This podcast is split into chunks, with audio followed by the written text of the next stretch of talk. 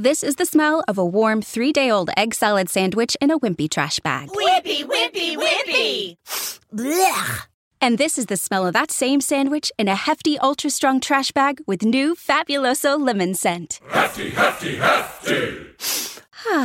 Smell the difference? When life gives you stinky, get Hefty Ultra Strong with new Fabuloso lemon scent. It smells like clean, freshly picked lemons, so no matter what's inside your trash, you can stop the stink and smell the lemon.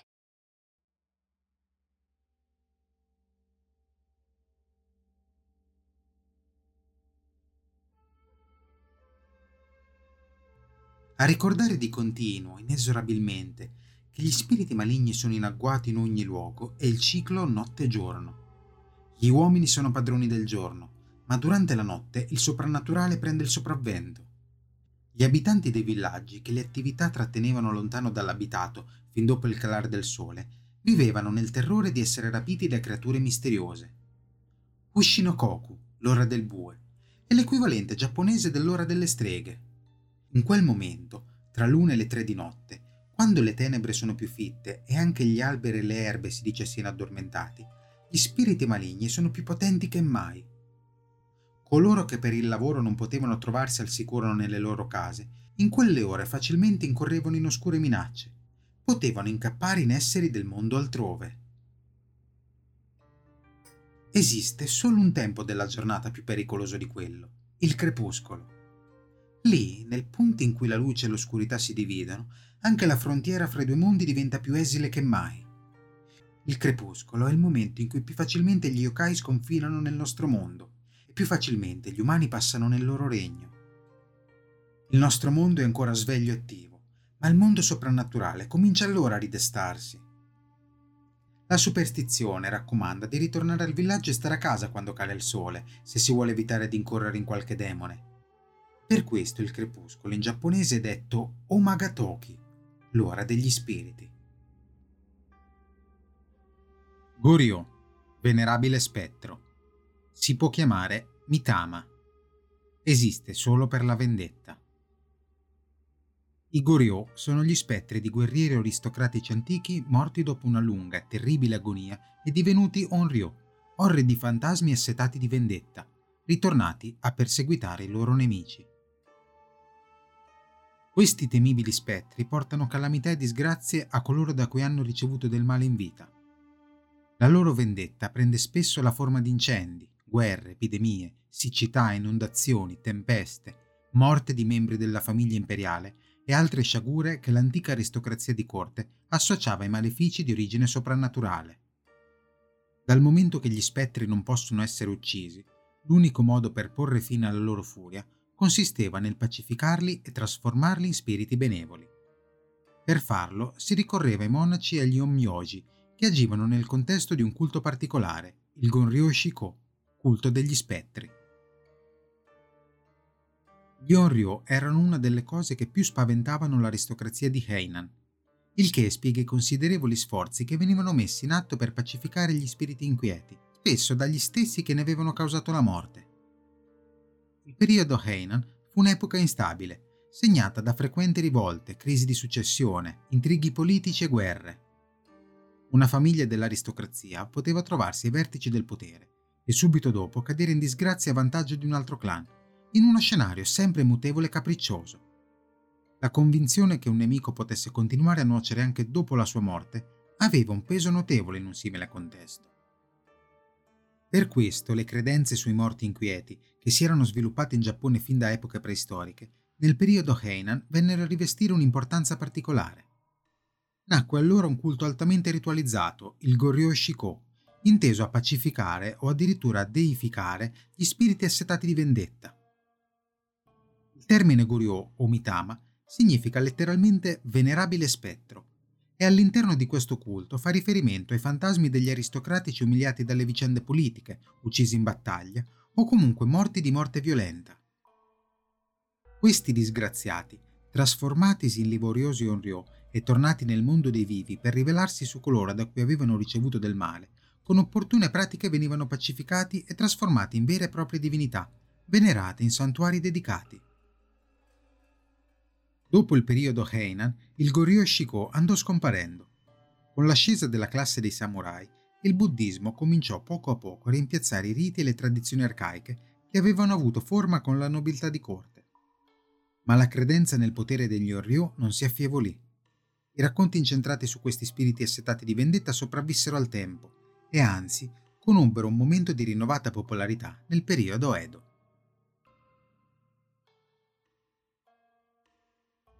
Tatarigami Dio, spirito del maleficio si ciba della vendetta.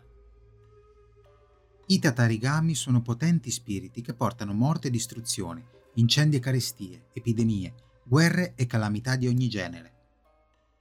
Considerati entità fra le più pericolose che possano infestare il Giappone, hanno influenzato in modo cospicuo il conformarsi della cultura e le vicende politiche e storiche del paese. Il nome può riferirsi sia ai potenti dei della distruzione sia a spettri di personaggi importanti, tra le divinità sono noti l'imperatore Gosu, dio demone della testa di toro, e Yamata no Rochi, il drago a otto teste e otto code. Tra i personaggi storici, Mononobe no Moriya, l'imperatore Sutoku, Sugawara no Michizane, Taira no Masakado, quasi tutti aristocratici dell'antichità, morti con l'animo colpo di angoscia e trasformatisi in Onryo. I tatarigami portano alla rovina quelli che hanno fatto loro del male di solito altri aristocratici. Al fine di placare il loro impeto vendicativo, in tutto il Giappone sono stati edificati santuari a loro dedicati. Attraverso gli opportuni riti di pacificazione è possibile sconfiggere il maleficio, o quantomeno alleggerirlo.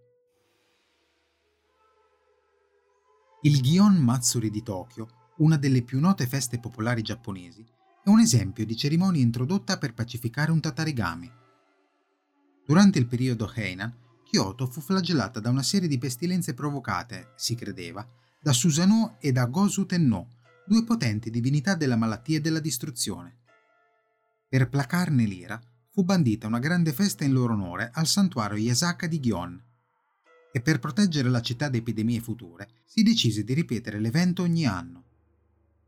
Il Matsuri si celebra tuttora, anche se col tempo si è persa la memoria del suo rapporto iniziale con Susanoo e l'imperatore Gosu. Anche dopo il periodo Heian, le cerimonie di pacificazione dei tatarigami sono rimaste una pratica importante della vita religiosa in Giappone. Il compito di placare questi spiriti malefici spettava agli onmyoji e indubbiamente queste credenze contribuirono ad accrescere il potere dell'Omnyodo.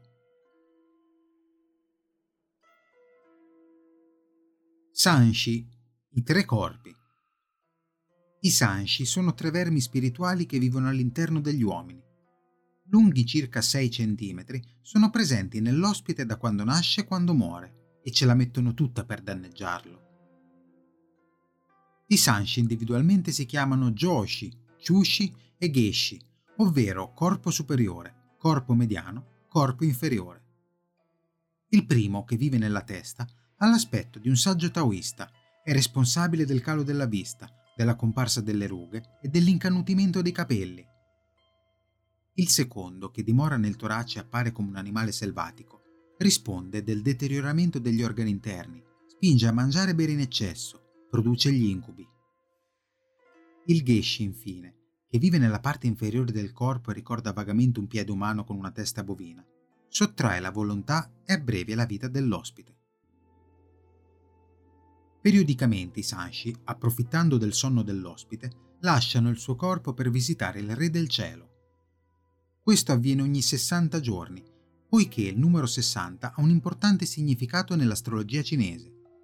In quell'occasione, i tre vermi riportano al Re le cattivazioni dell'ospite, che sulla base della relazione gli riduce la vita di un certo tempo.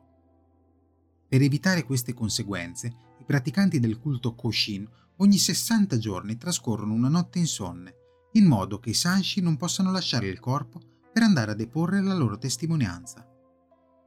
Inoltre, per prevenire i danni arrecati dai tre vermi, recitano una serie di formule rituali. Una in particolare pare sia in grado di sconfiggerli. Ho-hu ko hushi, ho-jo hushi meiki shi, shitsunyu yu ho mehi. Chuhukyo Rigashin. Se nella fatidica notte si cade dal sonno e non si è in grado di tenere gli occhi aperti, può essere utile la seguente formula. Shiyamushiha Ineyasarineya Wagatoko Ne tarezo ne nuzo ne Ne done tareruzo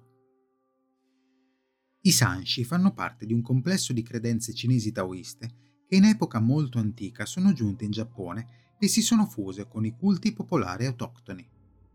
Il più noto di questi culti è il Koshin, in cui taoismo, shintoismo e buddismo si mescolano con tradizioni popolari locali.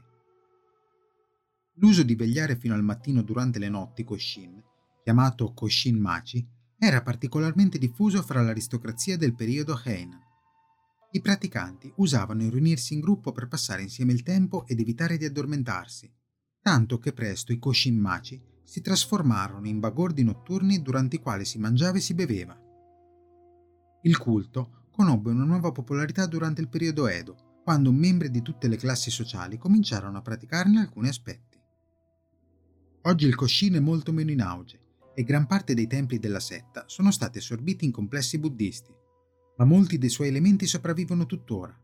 Per esempio, le tre scimmie Misaru, Kikasaru e Iwasaru. Non vedo il male, non sento il male, non dico male.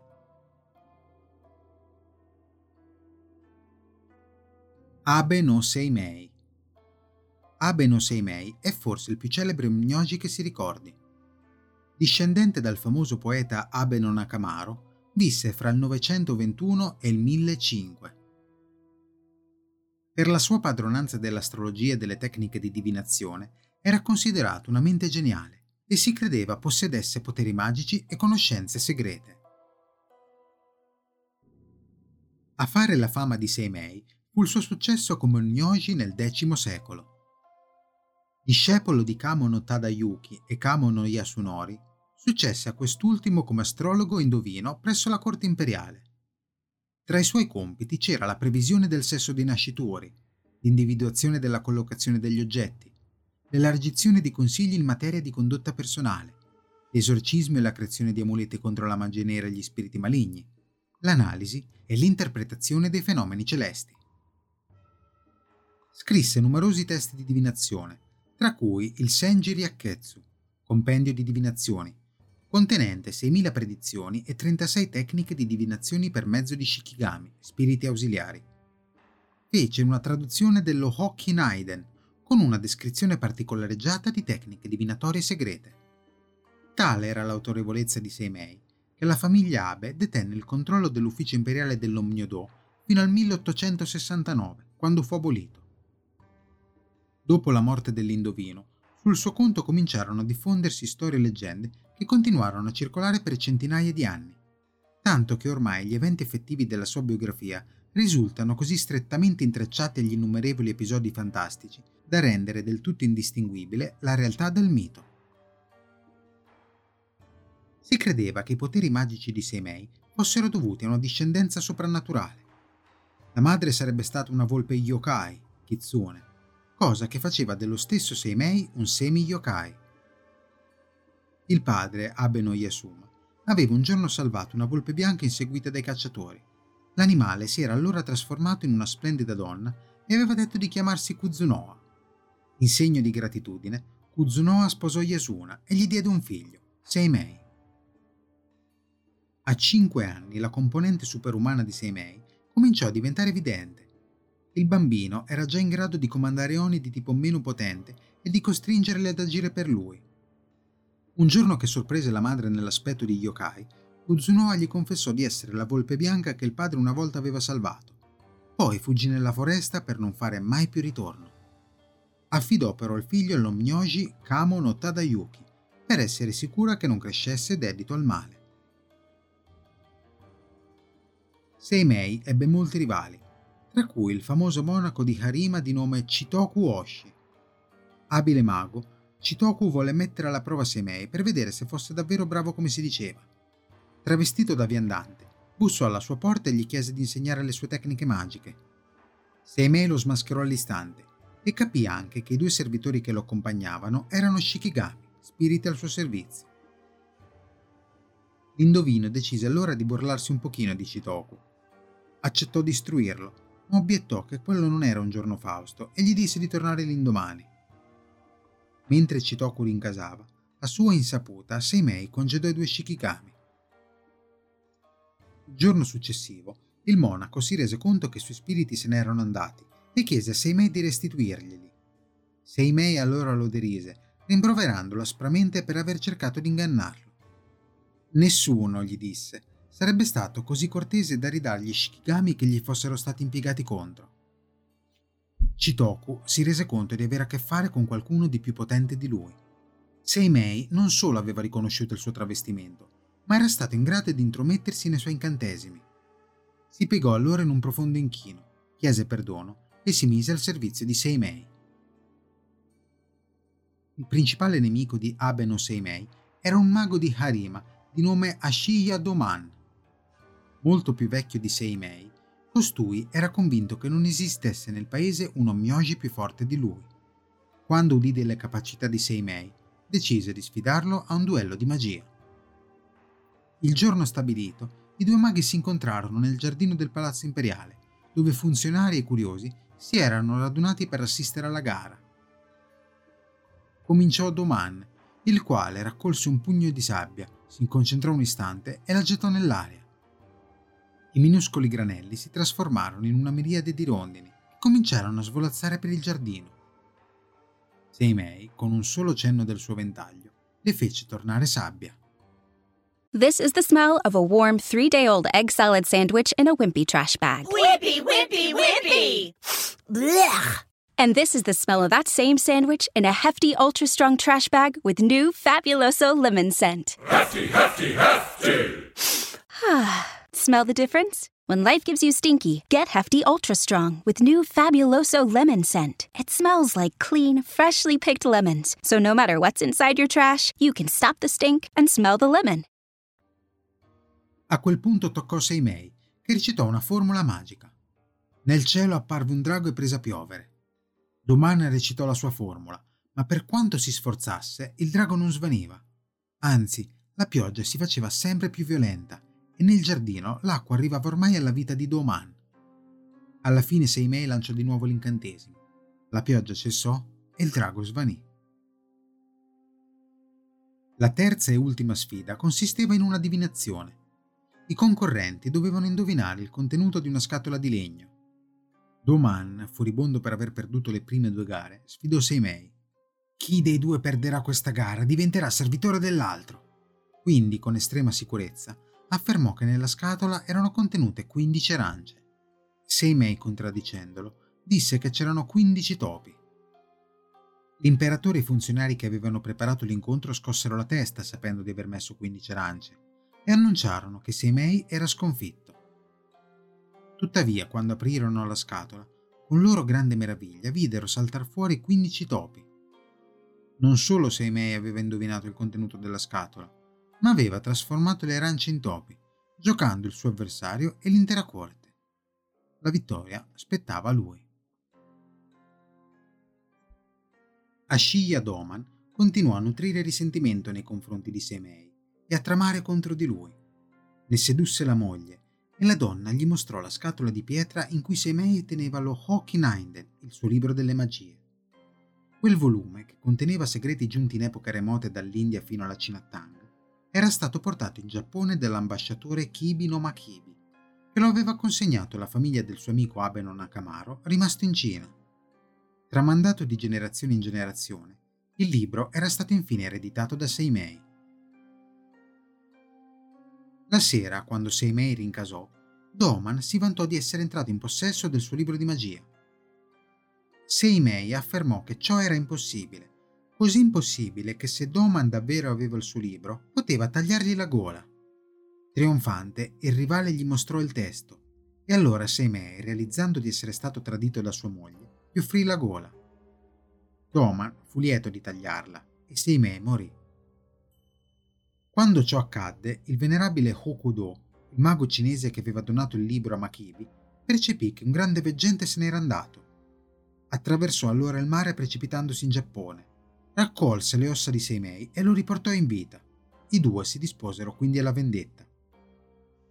Okudo si recò alla casa di Seimei, dove ora sua moglie viveva con Doman, e chiese di parlare con Abeno Seimei.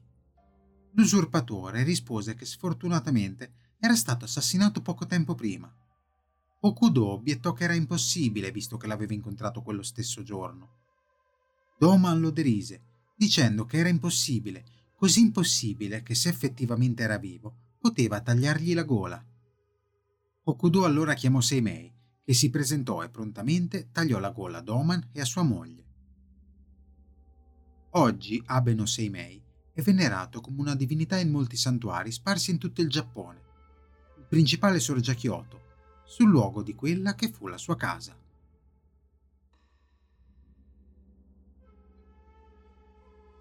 Taira no Masakado Valoroso guerriero e stimato condottiero del periodo Heian, Taira no Masakado nacque verso la fine dell'Ottocento o agli inizi del Novecento e fu ucciso nel 940. Si dice che dopo la morte il suo spirito sia tornato per vendicarsi e abbia portato la distruzione nel paese. Insieme all'imperatore Sutoku e a Sagawara no Michizane è uno dei Nihon San Daihon Ryo, i tre grandi spettri del Giappone. Sebbene la sua data di nascita precisa non sia nota, pare che Masakado sia venuta alla luce più o meno quando Sugawara no Michizane morì. Per questo una biografia del periodo Meiji ipotizza che ne fosse la reincarnazione e la sua rivolta contro il trono non fosse in realtà che uno strascico della maledizione di Michizane. Masakado apparteneva alla linea genealogica Kanmu Heishi, ovvero il casato dei Taira, discendente dell'imperatore Kanmu. In grembo a questa famiglia privilegiata, godette di un'infanzia dorata nella capitale, dopo la quale si trasferì nella provincia di Shimosa, a nord-est dell'odierna Tokyo. Le sue tribolazioni ebbero inizio con la morte del padre, quando gli zii cercarono di appropriarsi di gran parte delle terre, rivendicandone il diritto in nome dell'illustre discendenza. Nel 935 la disputa sfociò in un conflitto aperto. Uno degli zii, soprannominato Minamoto, la casata rivale, tese un'imboscata a Masakado. Questi, essendo un valente guerriero, lo sconfisse prontamente, poi si vendicò incendiando la terra degli avversari, devastandone le campagne e massacrando migliaia di uomini. L'azione lo portò alla collisione con altri membri della famiglia, che sottoposero la questione all'imperatore. Tairano Masakado fu convocato a corte a rispondere delle accuse, ma poiché il giovane, oltre che valoroso, era piuttosto sveglio, riuscì a scagionarsi provando la legittimità delle sue ragioni e dopo pochi mesi, quando la corte concesse un'amnistia generale per il raggiungimento della maggiore età dell'imperatore Suzaku, Masakado ricevette un perdono pieno. Il nobile ritornò alla sua tenuta, ma presto dovette fronteggiare un nuovo attacco. Questa volta il nemico era il suocero con la sua famiglia. Poiché di nuovo Masakado vinse senza difficoltà, per evitare ulteriori problemi politici, gli venne ingiunto con un'ordinanza di catturare gli aggressori. Ora, a forte dell'approvazione ufficiale, poteva rendere loro la pariglia prendendone d'assalto le terre. Nel 938 Masakado venne di nuovo convocato a corte per rispondere della disputa con uno dei cugini che lo avevano attaccato. Questa volta ignorò la convocazione. Mise insieme un grosso esercito e invase la provincia di Itachi. La campagna gli fruttò otto province. Shimotsuke, Kotsuke, Musashi, Kazusa, Awa, Sagami, Izu e Shimosa. Durante tutte le conquiste continuò a protestare la sua innocenza, sostenendo che si trattasse di un'azione legittima sulla base dell'ordinanza ricevuta. Per i contadini del tempo, tiranneggiati da un governo centrale debole e da signori locali prepotenti e ingordi, Tairano Masakado era un benefattore. Nei territori che conquistava, il popolo godeva di condizioni decisamente migliori che sotto i signori precedenti. Molti dunque lo accoglievano con piacere, vedendo nella sua ribellione una salvezza. A un certo punto la corte Cominciando a temere che Masakado si stesse preparando a rovesciare il governo e ad appropriarsi del trono imperiale, lo condannò come ribelle e traditore. convocò un gruppo di guerrieri, fra cui Fujiwara no Hide Sato, alleato di Masakado, e alcuni membri del suo casato, e chiese loro la testa del ribelle. Lo scontro fra i due eserciti avvenne nella provincia di Shimosa, il quattordicesimo giorno del secondo mese del 940. I rivoltosi furono attaccati di notte con un'imboscata e rapidamente sconfitti, anche perché l'armata imperiale sopravanzava di dieci volte quella di Masakado. Tradito da amici e familiari, il condottiero ribelle fu decapitato. La sua testa portata a Kyoto ed esposta nel mercato orientale come monito ad altri aspiranti rivoltosi. La leggenda dice che stranamente la testa di Tairano Masakado non si decompose. Dopo molti mesi che era stata esposta nel mercato orientale, appariva ancora fresca come il giorno in cui era stata tagliata. Tuttavia gli occhi erano diventati più feroci e la bocca si era contratta in un'orribile smorfia. Ogni notte la testa urlava Dov'è il mio corpo assassinato? Vieni, riattaccami la testa e lascia che combatta ancora una volta. E a quel punto accadde qualcosa di veramente strano. Una notte la testa cominciò a risplendere, poi si alzò in volo nel cielo dirigendosi verso Shimosa. Quando si sentì stanca, atterrò per riposare in un villaggio di pescatori chiamato Shibazaki, che un giorno sarebbe diventata Edo. Gli abitanti trovarono la testa, la ripulirono e la seppellirono. Sulla tomba fu eretto un monumento che prese il nome di Kubitsuka, tumulo della testa. Masakadu fu onorato e venerato dai contadini come un guerriero modello, simbolo di giustizia e di eroica opposizione all'aristocrazia indolente e corrotta. Fu visto come uno sfortunato ripetutamente tradito e infine ucciso proprio da coloro da cui avrebbe dovuto fidarsi di più. Ma nonostante la deificazione e la simpatia delle masse, il suo fantasma non era ancora stato placato. Qualche anno dopo che la testa era stata tumulata, si cominciò ad avvistare un samurai nei pressi del monumento. All'inizio del XIV secolo, Edo fu colpita da una grande epidemia che fece numerose vittime. La sciagura fu attribuita all'ira di Tairano Masakado. Così, per placarne lo spirito, il suo culto fu trasferito dal piccolo monumento iniziale al più grande e prestigioso santuario di Kanda. Masakado prese essere annoverato fra le divinità più importanti e per un certo tempo il suo spirito parve placarsi. Ma nel 1874 l'imperatore Meiji visitò il santuario di Kanda e poiché sembrava sconveniente che nello stesso edificio fosse venerato un nemico della famiglia imperiale, lo status di divinità di Masakado fu revocato e il suo culto spostato in un saccello più piccolo all'esterno del santuario principale. La collera di Masakado tornò a farsi sentire nel 1928 Dopo il grande terremoto del canto che aveva distrutto gran parte della capitale, il ministro delle finanze venne provvisoriamente trasferito a Kubizuka. Presto il ministro si ammalò e morì, seguito da oltre una dozzina di impiegati. Ancora più alto fu il numero di coloro che si ammalarono e che rimasero feriti in crolli incidenti di vario tipo all'interno dell'edificio. Si ricominciò a parlare della maledizione di Masakado. La sede del Ministero delle Finanze fu abbandonata e al santuario di Kanda venne celebrato un rito funebre per il suo spirito inquieto. Nel corso del XX secolo, numerosi incidenti, incendi, malattie e misteriosi avvistamenti furono attribuiti alla maledizione di Masakado. Ogni volta si celebravano le dovute cerimonie di purificazione e infine, nel 1984, sotto la pressione popolare, fu ripristinato lo status di divinità dell'antico guerriero. Tuttora si sta molto attenti a non irritare il suo spettro. Quando è prevista la comparsa del personaggio in un programma televisivo, è ormai usuale che l'emittente invii qualche rappresentante a visitare il luogo di sepoltura della sua testa, ancora situato nel quartiere di Otemachi, a Tokyo. Alla cura del Kubizuka provvede un'associazione di volontari e imprese locali che si sono assunti la responsabilità delle opere di manutenzione. La tomba è decorata da molte statue di rana.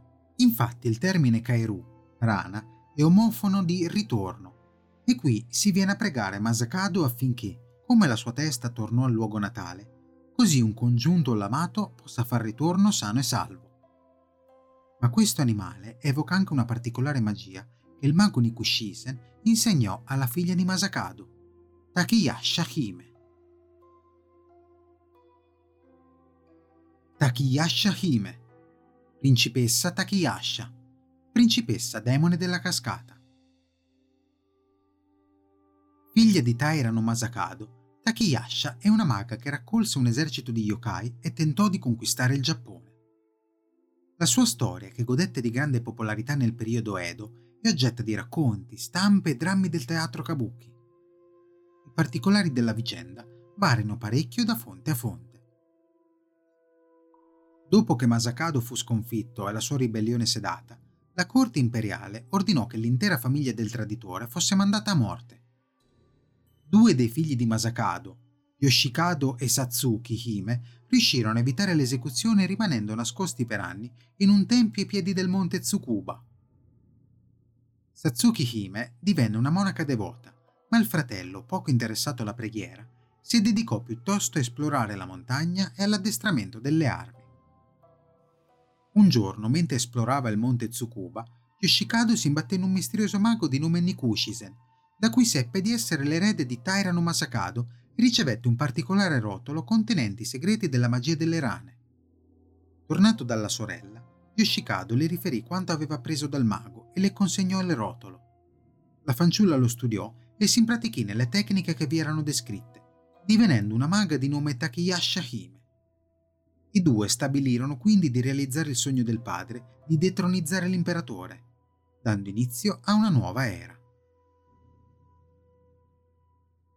In un'altra versione della storia, Yoshikado non incontra Nikushisen, ma è Satsuki che inizia segretamente i terribili riti dell'Ushinokoku Mairi, il maleficio della visita al tempio nell'ora del bue. Ogni notte la fanciulla si introduceva nel santuario Kifune ed eseguiva il rituale, finché dopo 21 notti riuscì a risvegliare l'Aramitama, spirito maligno e violento del santuario. L'entità le trasmise la sapienza dell'Omnyodo e la impose il nome di Takiyasha Hime. Takiyasha Hime e Yoshikado fecero ritorno alla fortezza del padre, il castello di Soma, nella provincia di Shimosa, e radurarono i guerrieri sopravvissuti, rimasti fedeli alla causa di Masakado. Quindi, usando la magia nera appena appresa, Takiyasha mise insieme un esercito di yokai per portare avanti la rivolta contro l'imperatore. Venendo a conoscenza di questi piani, Hoya Notaro Mitsukuni, un guerriero esperto di Hon Myodo, si recò a Soma per verificare la veridicità delle voci. Quando giunse sul luogo, Takiyasha Hime assunse le sembianze di una cortigiana, cercando di sedurre Mitsukuni.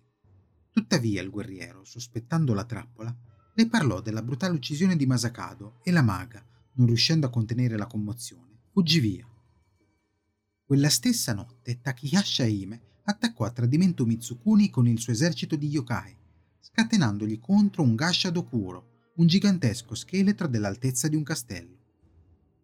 Lanciandosi nella battaglia a cavallo di un rospo gigante, Takiyasha si buttò sul valoroso Mitsukuni, ma a dispetto di tutte le sue magie, finì sconfitta la sua breve ribellione finì in nulla, come quella del padre.